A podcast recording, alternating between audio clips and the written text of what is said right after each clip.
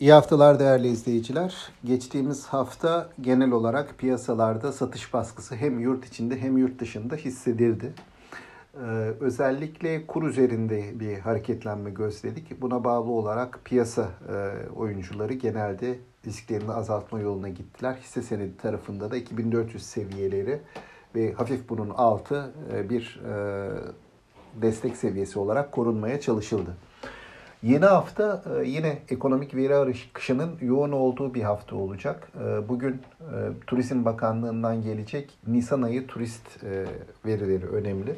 Bunun haricinde haftanın en önemli gelişmelerinden birisi Perşembe günkü para politikası kurul toplantısı olacak. Bunun ardından yine Cuma günü finansal istikrar raporu açıklanacak ve yine e, Cuma günü seans kapanışında Moody's'in ilk Türkiye değerlendirmesi 2022 yılı için açıklanmış olacak. E, piyasa e, kur tarafındaki oynaklık açısından biraz risklerini azaltmayı tercih etti son dönemde dediğim gibi. Bunun bu haftada hisse senetleri üzerinde genel olarak piyasalar üzerinde etkili olması beklenebilir.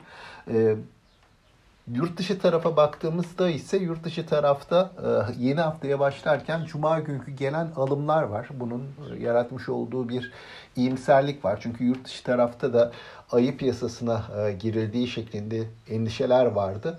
Cuma günkü gelen alımlar bunun bir miktar hafiflemesine neden oldu. Ancak bunun kalıcı olup olmadığını da yine bu hafta içerisinde görmüş olacağız. Ee, hem yurt içinde çok kuvvetli bir alım iştahının olmaması, yeni haber akışının nispeten zayıf kalması hem de yurt dışı tarafın belirsizliğinin sürmesi nedeniyle haftaya yatay seviyelerden bir başlangıç yapacağımızı tahmin ediyoruz.